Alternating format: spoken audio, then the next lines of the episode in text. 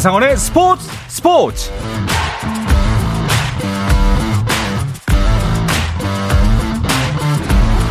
스포츠가 있는 저녁 어떠신가요? 아나운서 한상원입니다. 오늘 하루 이슈들을 살펴보는 스포츠 타임라인으로 출발합니다.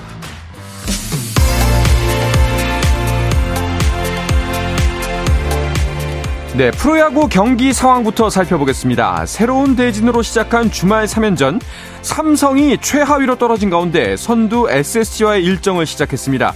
홈에서 펼쳐진 주중 3연전을 모두 내준 삼성이 선발 김광현을 어떻게 공략하고 있을까요? 하지만 추신수의 솔로 홈런으로 포문을 연 SSG, 최정희 연타석 홈런으로 삼성을 크게 흔듭니다. 7회 말 현재 5대 0입니다. 어제 NC와의 연장 승부 끝에 위닝 시리즈를 거둔 2위 LG 주말 3연전의 상대는 롯데입니다. 박세웅 대 켈리의 선발 맞대결로도 눈길을 모은 경기. 박세웅이 두 개의 피안타만 허용하면서 LG의 공격을 틀어막고 있습니다. 하지만 타선의 집중력이 아쉬운데요. LG의 오스틴이 땅볼로 귀중한 한 점을 얻어냈습니다. 롯데가 방금 전 1득점하면서 승부는 원점입니다. 8회 초입니다. 자, 어느새 7위까지 올라선 KT는 8위로 떨어진 기아를 상대합니다. 기아가 선취점을 올렸지만 황재균, 장성우의 홈런을 포함해 장장 8점을 득점하는 KT. 7회 초 현재 8대1로 KT가 크게 앞서고 있습니다. 3위 NC는 한화를 상대하고 있는데요. 김민환의 2타점 적시타로 기선을 제압하는 한화. 이어서 노시안의 땅볼로 한 점 더 추가하면서 상승세의 NC를 막아섭니다. 6회 초 석점을 더하면서 6대 0으로 한화가 크게 앞서고 있습니다. 마지막으로 두산 대 키움의 경기도 볼까요? 두산의 양석환이 적시타로 0대 0의 균형을 깨뜨립니다. 하지만 5회 주자 3루 상황에서 공이 뒤로 빠지면서 아쉽게 동점을 허용하는 두산입니다. 7회 초 현재 1대 1입니다. 메이저리그 샌디에고의 김하성이 시즌 6호 홈런으로 팀 승리를 도왔습니다. 김하성은 샌프란시스코의 원정 경기에 1번 타자 유격수로 선발 출전해 4회 왼쪽 담장을 넘기는 한 점 홈런을 치는 등 3타수 1안타 2볼넷 1타점을 올렸습니다. 김하성의 홈런은 지난달 25일 워싱턴과의 경기 이후 약 한 달 만이고 샌디에고는 샌프란시스코에 10대 0 대승을 거두며 3연패에서 탈출했습니다. 여자 골프 메이저 대회인 KM, KPMG 여자 PGA 챔피언십 1라운드에서 신지은이 2언더파로 리오나 머과이어, 후루에 아야카 등과 함께 공동 6위에 올랐습니다. 1위는 남아프리카 공화국의 리안 페이스로 버디만 5개, 5언더파를 기록했습니다. 세계 1위 고진영은 1오버파로 공동 33위에 올랐고 지난해 2대 우승자 전인지는 3오버파 공동 61위를 기록했습니다. 2023 미국 프로농구 NBA 신인 드래프트의 1순위 영광은 이견 없이 프랑스 출신 초특급 기대주 빅토르 웬반야마에게 돌아갔습니다. 웬반야마는 전체 1순위로 세나토니어 스퍼스에 지명되는데요. 2004년생 웬반야마는 2m 20cm가 넘는 신장에도 드리블과 안정적 슈팅으로 전 세계 농구 관계자, 평론가, 팬들에게서 세기의 재능으로 인정받고 있습니다. 2순위로는 브랜든 밀러가 샬럿 호네츠의 선택을 받았고 스콧 핸더슨은 3순위로 포틀랜드 트레일 블레이저스의 유니폼을 입었습니다.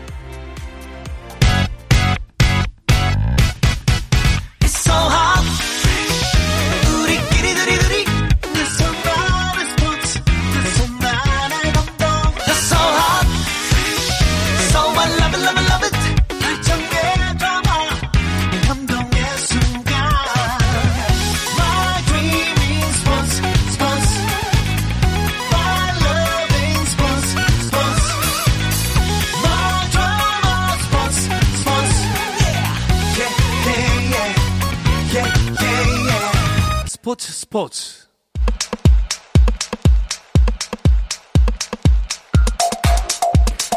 금요일 저녁 축구 이야기 축구장 가는 길 시작하겠습니다. 서우정 축구 전문 기자 스포츠조선의 박찬준 기자와 함께합니다. 두 분 어서 오십시오. 안녕하세요. 안녕하세요. 네, 박찬준 기자 정말 오랜만이네요. 그렇습니다. 잘 지내셨습니까? 아, 잘 지냈습니다. 네.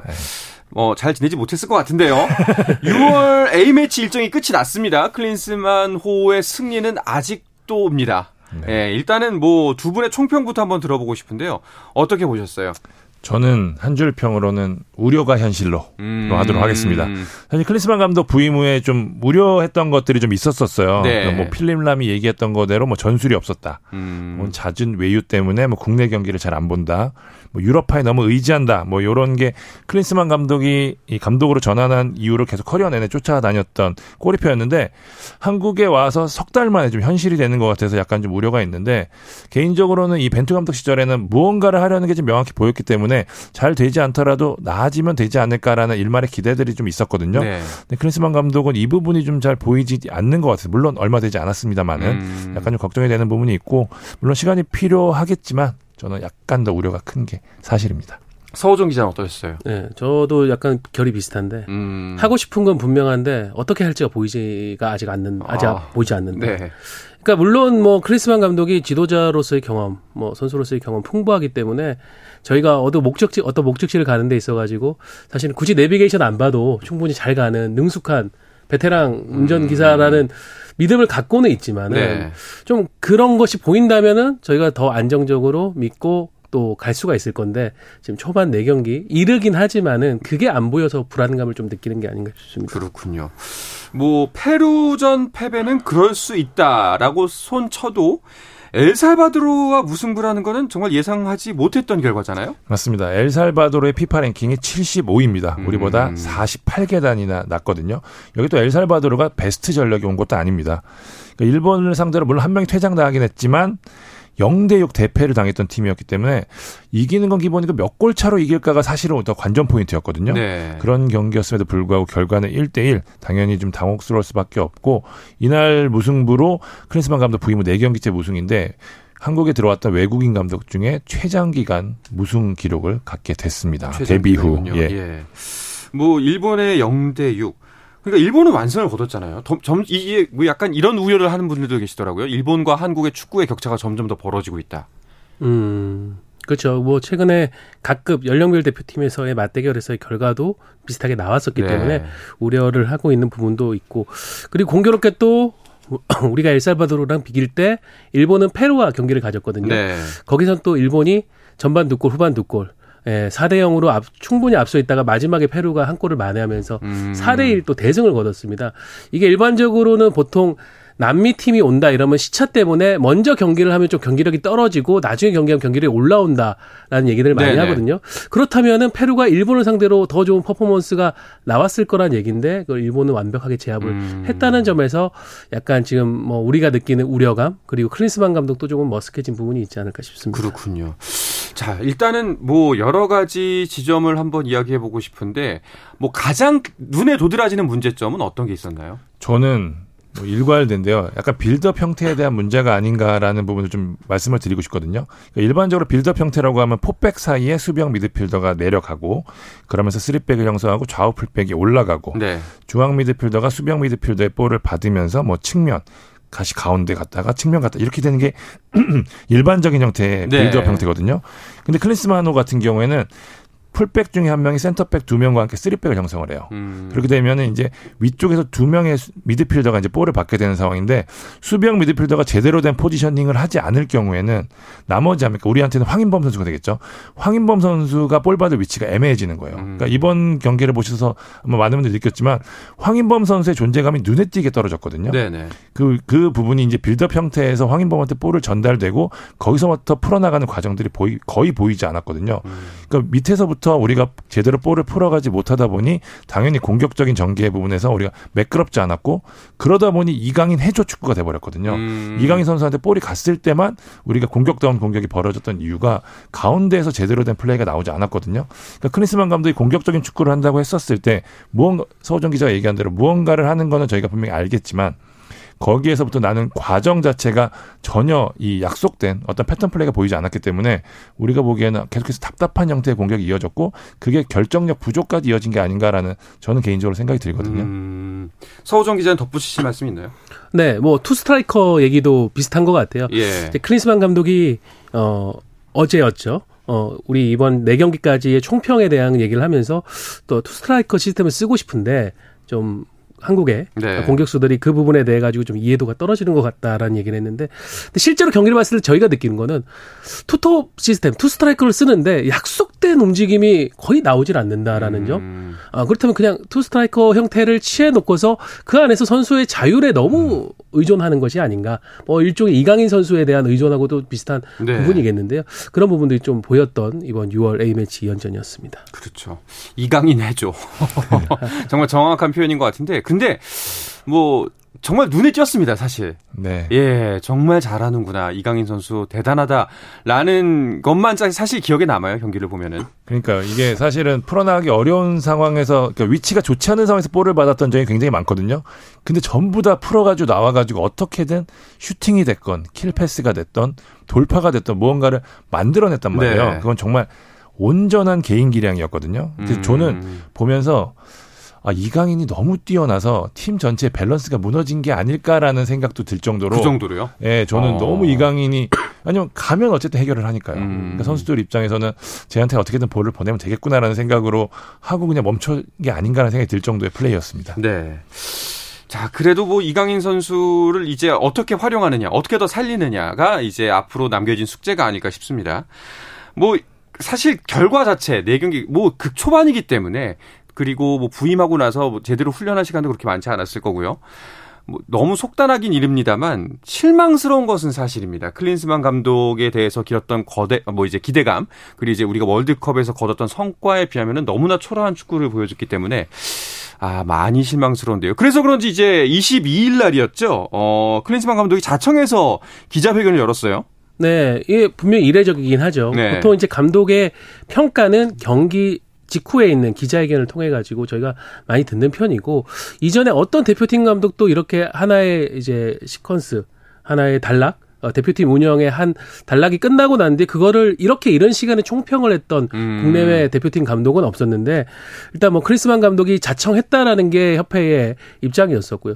근데 한편으로는 이게 엘살바도르 전에서 비기면서 너무 여론이 지금 또 안 좋은 쪽으로 가고 있으니까 그렇죠. 그좀 불씨를 조기에 음. 진화한다라는 생각으로 또 협회에서도 추천을 한 게 아닐까 이런 생각이 드는데 어 일단 뭐 크리스만 감독이 나와서 한 시간이 넘는 시간 동안 어 많은 미디어들의 질문 뭐 굉장히 적극적인 질문들이 많았던 것 같습니다. 전술에 대해서 노골적으로 이제 물어보는 음. 질문도 있었고요. 우리 박찬준 기자도 이제 선수 선발 시스템에 대해 가지고 어 질문을 또 하기도 했는데 거기에 대해서 크리스만 감독이 얘기를 했는데 약간 제가 느낀 건 뭐냐면은 뭔가 속 시원한 에, 딱 핵심을 끓는 그런 표현보다는 알맹이가 없었죠. 굉장히 부드럽게 능숙하게 잘 빠져나가는 음. 그런 화법을 음, 보여줬다는 느낌이 맞아요. 들더라고요.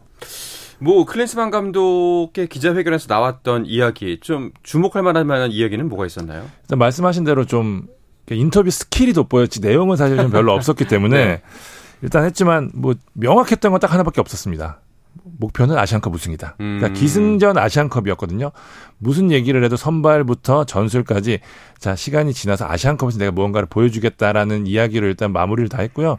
좀 주목해야 될 부분에 대해서는 가장 많이 물어봤던 부분 중에 하나가 도대체 클린스마의 축구는 무엇인가였는데 어쨌든 그거에 대해서 뭐 티키타카라든지 뭐 구체 뭐 내가 전방 압박을 뭐 중시하겠다 이런 구체적인 축구 뭐 축구의 형태보다는 그냥 나는 선수들의 성향에 맞춰서 우리 선수들을 몇명 누굴 뽑겠지 모르겠지만 이 선수들의 합에 맞춘 축구를 하겠다라는 얘기를 했거든요. 음. 그러니까 뭐 긍정적으로 평가하자면 굉장히 유연한 축구를 하겠다는 뜻이기 때문에 계속해서 클린스만 축- 축구는 선발에 따라서 어, 누가 들어오냐에 따라서 좀 다양한 형태의 변화가 있지 않을까라는 생각이 좀 듭니다. 뭐 질문에 대한 정답을 말하긴 했지만 명쾌하지는 않았네요. 네. 예, 뭐 일반론을 뭐 수능 잘 보려면 국영수 중심으로 열심히 하겠습니다.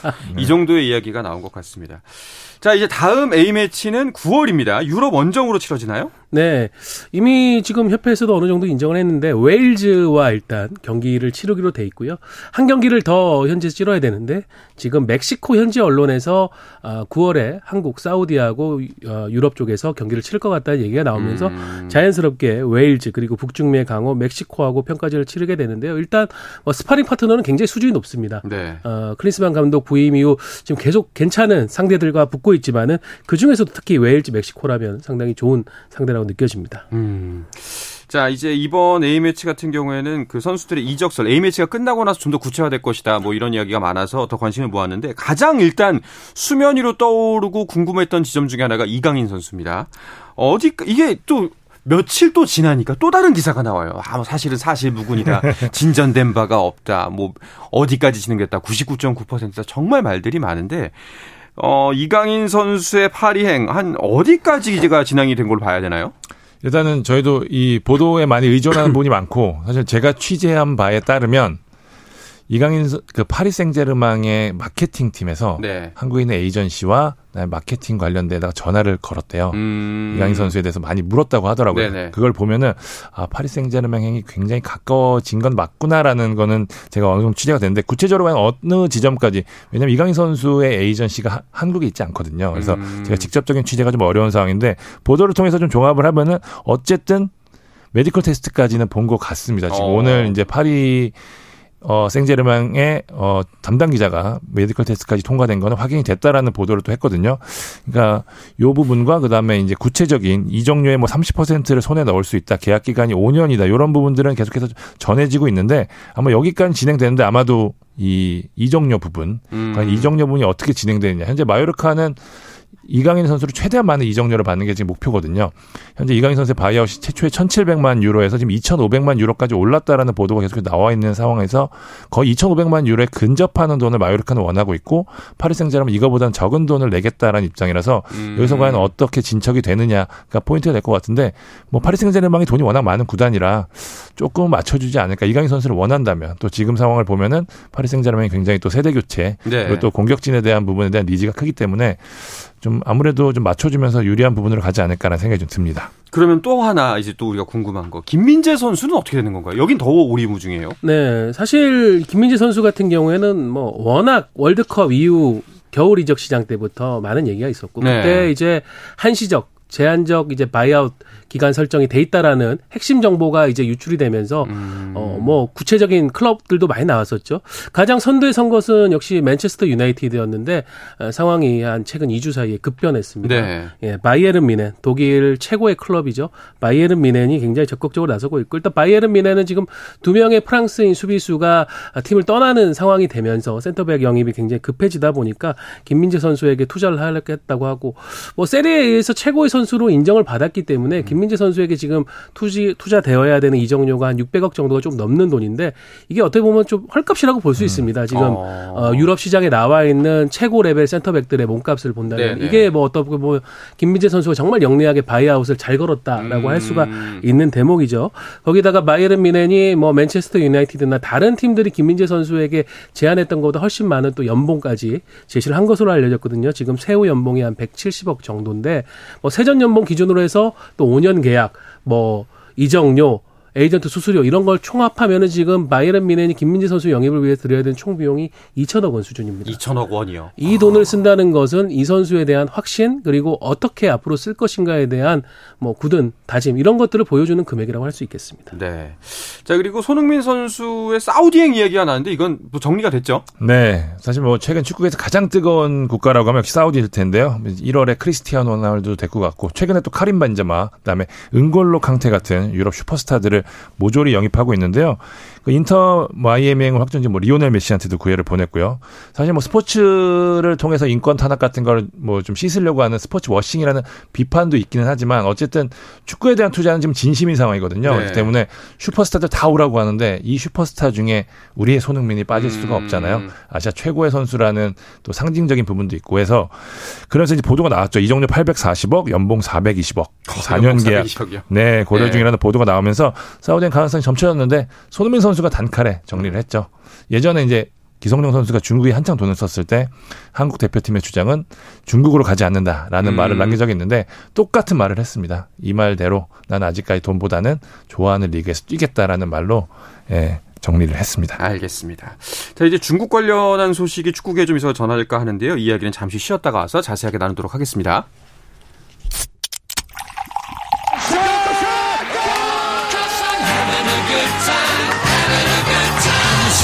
치열한 하루를 보낸 당신과 함께 마시는 짜릿한 스포츠 한 모금.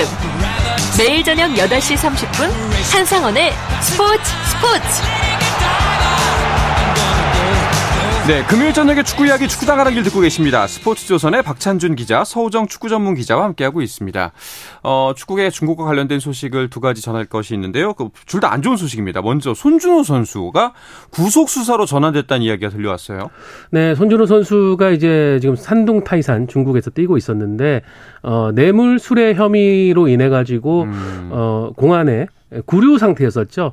약 5주간의 이제 구류 기간이 끝나서 그렇다면 여기서 더 수사를 진행할 것이냐 아니면은 이제 석방을 할 것이냐를 결정해야 되는데 아, 중국 공안에서는 이제 구속 수사로 완전히 음. 전환하는 네, 피의자 신분, 신분으로 이제 완전히 전환되는 거죠. 그렇게 조사를 하겠다고 했고 우리 대표팀에서도 손준호 선수를 어떻게든 돕기 위해서 크리스만 감독이 어, 저 대표팀 소집 명단 1차 초안에 손준호 선수 이름을 넣어가지고 또 화제가 됐었죠.